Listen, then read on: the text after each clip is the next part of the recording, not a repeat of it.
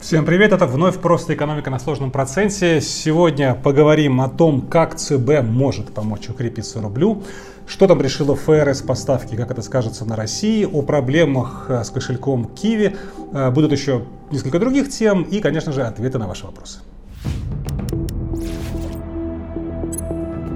Первая тема про рубль и ЦБ. В прошлую пятницу ЦБ на 1% пункт поднял ключевую ставку, и, казалось бы, по классике такое решение должно было сказаться, хотя бы чуть-чуть сказаться на укреплении рубля.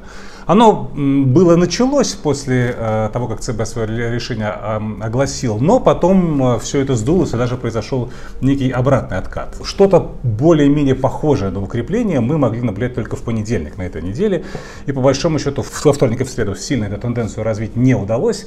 Но можно сказать, что рубль как минимум перестал ослабляться. Да? Давайте попробуем разобраться, как решение поставки ЦБ связано с укреплением рубля. Обычный механизм выглядит так. ЦБ повышает ставку, подрастают ставки по рублевым депозитам и долговым инструментам, в первую очередь облигациям.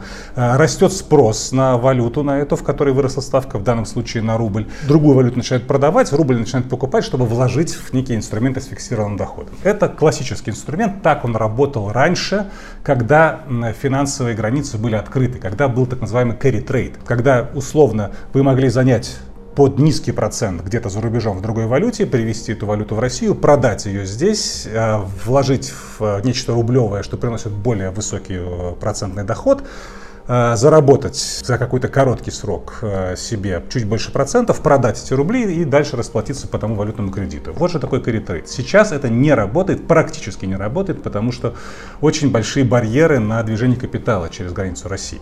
Тем не менее, в понедельник укрепление все-таки пошло. Что поменялось? Ну, э, здесь можно только предполагать. Мое лучшее предположение – конец месяца, налоговый период, экспортеры начинают продавать валюту для того, чтобы оплатить налоги, которые они платят, естественно, в России в рублях. Это первый довод. Ну и вторая причина – общий как бы, ценовой фон на главные экспортные товары э, России. В первую очередь нефть, подрастает цена на газ, дорожает зерно. В общем, доходы экспортеров увеличиваются и, возможно, рынок закладывает вкладывает э, в цену то, что у них будет больше валюты у экспортеров для того, чтобы ее продать, чтобы заплатить большие налоги со своих больших доходов. Если мы говорим о ЦБ, есть еще одна причина, э, почему э, может быть некий оптимизм по отношению, умеренный, хорошо, умеренный оптимизм по отношению к курсу рубля на ближайшие, как минимум, там, недели, а может быть даже месяцы. Это еще одно решение, которое ЦБ огласил в прошлую пятницу, а именно намерение зеркалировать продажи валюты из ФНБ для инвестиционных проектов, то, что делает Минфин, э, своими операциями на э, валютном рынке. О каких объемах может идти речь? Ежедневный объем продаж валюты по оценкам ЦБ, которые были оглашены в минувшую пятницу, примерно 2 миллиарда 300 миллионов рублей в день. Да, это мы о валюте говорим, о юанях, и вот на 2 миллиарда 300 миллионов э, рублей это именно юани будут продавать. Расчеты ЦБ показывают, что вот именно настолько им нужно будет продавать с 1 августа по э, конец э, года, чтобы отзеркалировать те расходы, которые провел Минфин из ФНБ за первые полугодие 2023 года.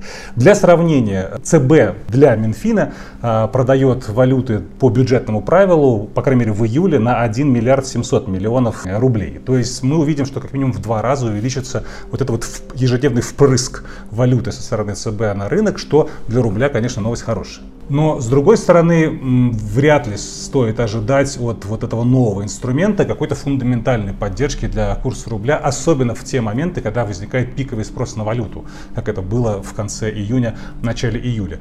Да, это в спокойных условиях, без форс-мажоров, э, мера скорее э, позитивная для того, чтобы рубль оставался стабильным и даже, может быть, плавно-плавно уходил куда-нибудь там на пару э, рублей под уровень 90 рублей за доллар, но э, не спасет в случае очередного какого-то кипиша. В общем, закрывая тему э, рубля, э, пока все подуспокоилось, но мы еще раз убеждаемся в том, что сейчас главное решало в рубле это его величество торговый баланс. Это разница между экспортными доходами и импортными расходами. Если от экспорта доходы э, подрастают, а расходы на импорт сокращаются, рубль будет укрепляться. Если происходит по-другому, как это происходило все первое полугодие, то рубль будет слабеть и дальше. Вторая тема про еще один Центробанк и про его решение поставки. Уже на этой неделе все было. Естественно, речь идет про Федеральную резервную систему США и про то, что они опять в минувшую среду повысили ставку. Это одиннадцатое последовательное повышение. Не подряд, была пауза, как минимум, на июньском заседании, но последовательно это одиннадцатое повышение. И сейчас ставка на уровне 5 э, с четвертью, 5 с половиной, вот в этом диапазоне процента. И это самый высокий уровень за последние 22 года. Э, сопроводительное заявление ФРС фактически повторила то же, что было написано в, в июне. Никаких принципиальных там новостей нету. Я ждал пресс-конференции Паула, думал, там будет что-то интересное, но нет, она довольно скучная, унылая, обтекаемая. Это очень тяжело было слушать. Единственное, что бы я отметил э, в словах Паула, что даже две вещи я бы отметил, что у них нет какого-то четкого плана дальнейших действий. Они будут смотреть на, на свежие данные, которые будут поступать по инфляции, по безработице, по экономическому росту, и от них отталкиваться при принятии следующих решений. ФРС не исключает, что ставка еще может быть повышена, хотя как минимум один раз в этом году. ФРС говорит, что будут удерживать ставки на высоком уровне, пока инфляция не начнет уверенно сокращаться. И самое главное, новое, что я бы отметил, ФРС уже не ожидает в этом году перехода американской экономики к рецессии. Как все вот это вот э, может повлиять на Россию. Да, это же в первую очередь нас этот вопрос интересует. Но смотрите, жесткая денежно-кредитная политика в США означает дорогой доллар. Дорогой доллар означает низкие цены на то, что торгуется в долларе. В первую очередь на главные экспортные товары Российской Федерации. И это плохая новость. А, кроме того, жесткая денежно-кредитная политика в США означает ухудшение условий по кредитованию, сжатие э, темпов экономического роста, значит потенциальный возможен э, переход к снижению экономики, а когда американская экономика снижается, снижается экономика большого количества других стран мира, которые так или иначе на американскую экономику завязаны, а значит потенциально снижается спрос на главные статьи российского экспорта, в том числе э, на нефть и прочие ресурсы. Это тоже для России негативная э, сторона. То есть, э, если предельно упрощать и отбрас, отбрасывать всякие детали, жесткая денежная политика в США и дорогой доллар для России это не очень хорошо. Но что мы слышим, слышим от ФРС сейчас? Что вроде бы, э, и самое главное, рынок в этом как будто уверен, что ФРС либо уже на пике ставки, либо близки к нему, и уже не за горами начало цикла снижения ставок, смягчения денежно-кредитной политики в США. А это означает обратные процессы. Когда ставка э, американцы снижают, доллар дешевеет, к другим валютам. Значит, все, что торгуется в долларах, в первую очередь нефть, скорее будет дорожать. Э, снижение ставки означает импульс для экономического роста, в первую очередь США, а значит и для большого количества торговых партнеров США, а значит спрос на ресурсы, в том числе на российские, будет подрастать. И это еще один фактор, который может подтолкнуть цены на российский экспорт вверх. В общем, если действительно США проскочат стадию рецессии и в в ближайшем будущем начнут снижать ставку, то для российской экономики это скорее хорошая новость. Вот, э, по крайней мере, пока даже несмотря на всю вражду, экономика глобальная работает именно так. Россия часть глобальной экономики, ее товары поставляются на мировой рынок, а то, что происходит в США на мировой рынок, влияет очень сильно. Вот эта зависимость, это она такая и пока никак не изменилась. Коротко пробежимся по остальным интересным новостям. С Киви какая-то опять неприятность. В 2020 году ЦБ уже Киви прессовал, на 6 месяцев вводились ряд ограничений, и вот на этой неделе бабахнуло опять. И главное, непонятно, что случилось. Вот давайте по фактам пройдемся, что мы знаем. Во вторник вечером Киви Банк сообщает о том, что ограничивает часть э, функционала э, Киви кошельков, часть операций э, ограничивается из-за некого предписания ЦБ. Вот прям цитата цитата по сайту Киви банка. По итогам проверки Банком России были выявлены недочеты, типичные для крупных организаций уровня Киви банка. Что вам из этого понятно? Да ни черта из этого не понятно. А, вечером, на следующий день, уже в, э, в среду, агентство ТАСС пообщалось каким-то образом с Киви банком, и ситуация, похоже, выглядит чуть тревожнее даже, чем она выглядела накануне. Цитирую а, по ТАСС заявление пресс-службы Киви банка. Сейчас мы тесно сотрудничаем с ЦБ, дабы устранить выявленные недочеты и, и частично или полностью отменить введенные ограничения. Тем не менее, нет никакой уверенности в том, что у нас это получится. Конец цитаты. Все. Вот у нас есть два, две цитаты от Киви Банка, которые описывают суть претензий, и из них не ясно ровным счетом ничего, кроме того, что стоит волноваться и переживать о том, что все вернется к тому состоянию, которое было еще там в понедельник. ЦБ, самое главное, ничего не сообщает. По крайней мере, вот сейчас у меня там, обед четверга, 27 июля, никаких официальных заявлений от ЦБ не поступало а, о сути претензий Киви Банку. В общем, понимай, как хочешь. Э, суть, если коротко пробежаться по сути ограничений, которые э, были наложены Киви банком. Самое главное, что э, изменилось, появились лимиты на вывод э, денег с Киви кошельков под там, тысячу рублей в месяц, считайте ни о чем, считайте издевательство. Э, нельзя сделать перевод с Киви кошелька через систему быстрых платежей, нельзя сделать перевывод с, Киви кошелька через систему денежных переводов контакт, э, нельзя наличные снимать ни, никаким способом с Киви кошельков. И самое главное, что почему-то нельзя гасить кредиты э, с Киви кошельков, а при этом займы микрофинансовых организаций э, гасить можно. Это удивительная история. В остальном функционал есть. Э, остался, можно оплачивать мобильный, коммуналку, можно оплачивать там игры, э, подписки, которые э, вы оплачивали, на другие кошельки в системе Kiwi переводить. И самое главное, что можно пополнять. Хочешь вот в эту ловушку еще денег закинуть? Давай, пожалуйста, этот путь открыт. И вот это вот, на мой взгляд, самая странная история, самый как бы главный вопрос, почему ограничение на вывод, но не на ввод. Э, и вот где-то в ответе на этот вопрос стоит искать суть э, претензий э, ЦБ к Киви банку. Сдается мне, что у ЦБ главная претензия, главный вопрос, главная где-то вот эта вот собака порылась в, в том, какую помощь инфраструктуры Киви оказывает тем, кто хочет выводить деньги э, через там peer-to-peer переводы да, и разные способы обналичивания. И очень много прозвучало мнение от экспертов, что связаны претензии ЦБ Киви с тем, что э, инфраструктура Киви это удобный способ для пополнения, например, своих э, там, аккаунтов на Binance или прочей там криптосфере. В общем, скорее всего, Киви как криптокалитка вызывает у ЦБ вопросы. Это один из таких, как бы, скорее всего, важных Э, пунктов претензий ЦБ. Больше я бы сейчас, наверное, воздержался каких-то дополнительных э, заявлений. Но, э, с другой стороны, в эту версию не ложится ограничение на оплату кредитов с вашего Киви кошелька. Здесь какие проблемы? Ну, как бы, есть человека кредит, ну, погаси чем-нибудь. Почему ЦБ это запрещает? Либо Киви почему-то это запретил. Может быть, ЦБ это не запрещал, а Киви сами добровольно такое ограничение влупили. Какой здесь вывод можно сделать в этой ситуации? Надо ждать официального сообщения и заявления от ЦБ, разъяснения, как минимум, того, что происходит. И есть ощущение, что ЦБ все-таки намерен э, существенно придушить ту свободу, которая э, сейчас есть у э, Киви банка.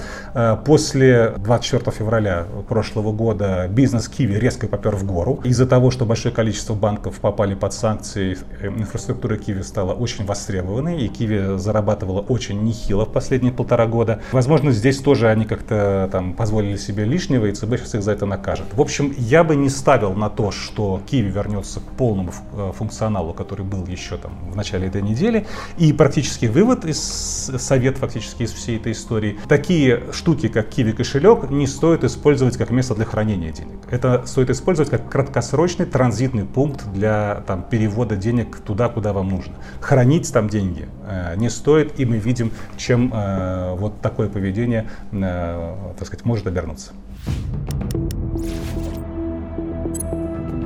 И еще одна тема, перед тем, как перейдем к ответам на ваши вопросы. Россия на этой неделе расширила э, импортные запреты. Старые добрые антисанкции, которые появились впервые в августе 2014 года, вот те самые, которые запретили пармезан, они еще действуют, и к ним добавилось на этой неделе распоряжением правительства еще несколько товарных позиций. Что у нас э, конкретно произошло? У нас, во-первых, увеличена пошлина на э, тихие вина из недружественных стран с 12,5% до 20%.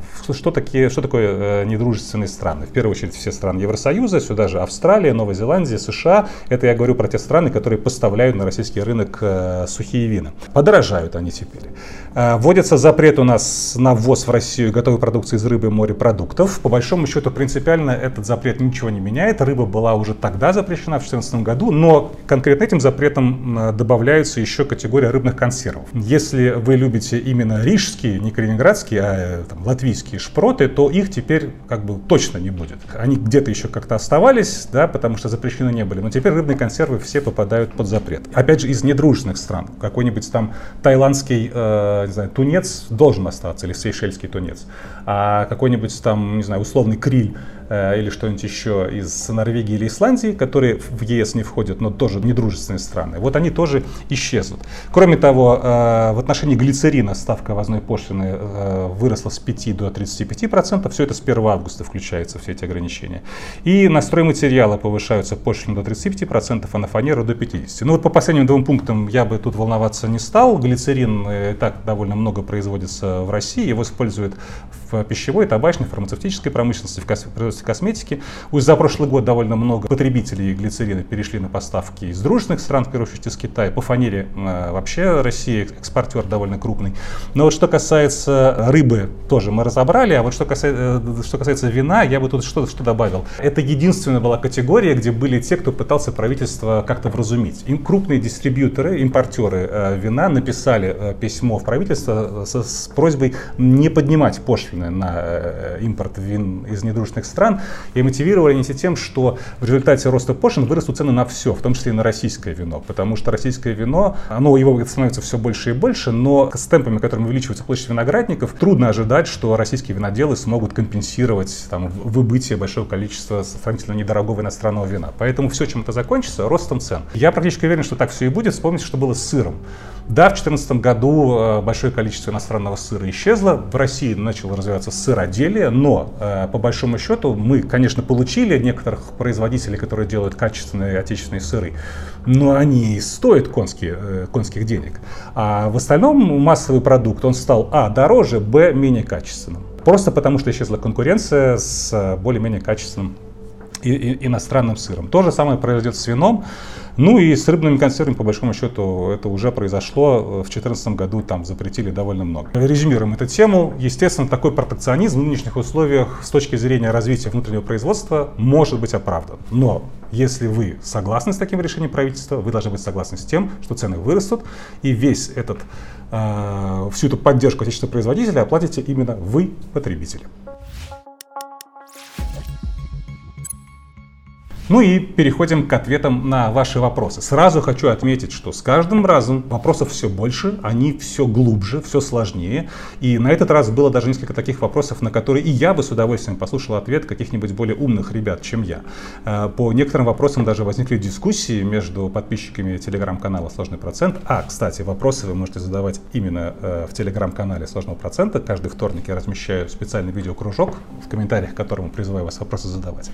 Тем не менее, три вопроса все-таки смог для себя отобрать, давайте перейдем к ответам на них. Сергей Исаев спрашивает, будет ли частичная мобилизация в сентябре и как она отразится на экономике нашей страны. Ну, про мобилизацию я не знаю, об этом знает только узкий круг э, посвященных, но, естественно, если она будет, если и когда она будет, она отразится неминуемо на экономике негативно. И именно поэтому с мобилизацией тянут, потому что те, кто принимает решение о мобилизации, прекрасно понимают, что она отразится на экономике негативно. В первую очередь, ну, напрямую, э, еще большим сокращением количества там, доступных рабочих рук, еще большим увеличением дефицита кадров на рынке. И это первое прямое, самое очевидное последствие, я уж не говорю там, о целом букете остальных сопутствующих э, негативных психологических эффектов. Ахмат интересуется, что происходит с юанем на мировом рынке. Ну, в текущий момент, последние недели, так скажем, юань а, медленно, но верно слабеет к доллару. Но, Ахмат, тут важно понимать, что все, что происходит с юанем, происходит только потому, что э, на это есть дозволение со стороны коммунистической партии Китая, да, ну, условного, так скажем, китайского руководства в лице Народного банка Китая. При триллионных долларовых резервах, э, резервах КНР они могут делать со своим курсом вообще все, что хотят. И по большому счету они с ним это и делают э, все, вот, все последние 20 лет. Если посмотреть, например, динамику юаня с 2005 по 2014 год, он укрепился к доллару в два раза. Почему он укрепился? Потому что американцы сильно давили на э, Китай с требованием сделать юань более крепким, потому что слабый юань давал как бы несправедливые с точки зрения американцев преимущества китайским экспортерам. И Китай на это пошел, он согласился на это просто потому, что не хотел лишь разлить американцев, потому что американцы продолжали поставлять технологии китайским производителям, открывать какие-то новые сборочные производства. Китай э, перенимал э, во многом американцев опыт, и если ради того, чтобы американцы продолжали это делать, нужно, чтобы юань был покрепче, окей, пусть так и будет. Да? Так что жертва со стороны Китая это была более чем оправданная. Если сейчас юань слабее, значит китайцам это нужно, значит они видят, что внутренний спрос не позволяет производству работать на полную, значит нужно делать юань слабее, чтобы для экспортеров, для китайских компаний, которые занимаются экспортом, становилась чуть более привлекательная и более выгодная поставка какой-то дополнительной продукции на внешние рынки. В общем, в этом и есть самый главный минус юаня как, э, как валюты для каких-то накоплений. Абсолютно манипулируемый курс, э, исключительно ради политических и экономических целей э, китайских товарищей. Андрей Андреев спрашивает, есть 400 тысяч сгонять в отпуск в Турцию с семьей или открыть депозит в рублях или купить доллары, евро, э, юани? Ну, Андрей, смотрите, правильный ответ на этот вопрос знаете только вы. Э, но если бы я был на вашем месте, то мой ответ э, зависел бы от того, есть ли у меня еще деньги, кроме этих 400 тысяч. Если да, то, конечно, я бы поехал в отпуск. И вообще лично, как бы, моя история такова, что для меня путешествие это всегда была главная статья расходов. Я так много э, на них потратил, что как бы, ипотеку я никогда не брал, да, то есть поэтому путешествия всегда были главной статьей расходов у меня. Но я так много на них потратил, что, наверное, мог бы даже квартиру купить и без ипотеки ипотеки, если бы отказывал себе в путешествиях в последние 20 лет. Но опять же, поездка в Турцию в какой-то пятизвездочный отель и лежание там на пляже, это не то, что я называю путешествием. Мне нужно передвигаться, смотреть мир, смотреть другие культуры, общаться с другими людьми, просто, просто вот впитывать в себя что-то такое, чего я не вижу у себя дома.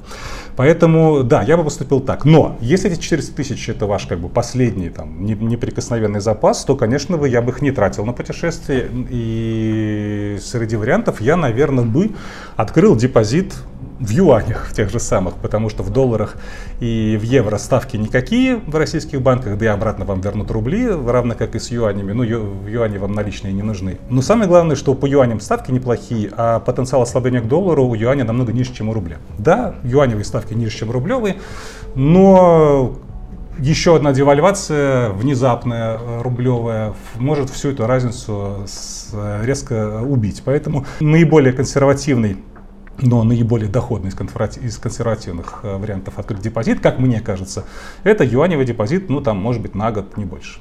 Вот э, так бы я поступил.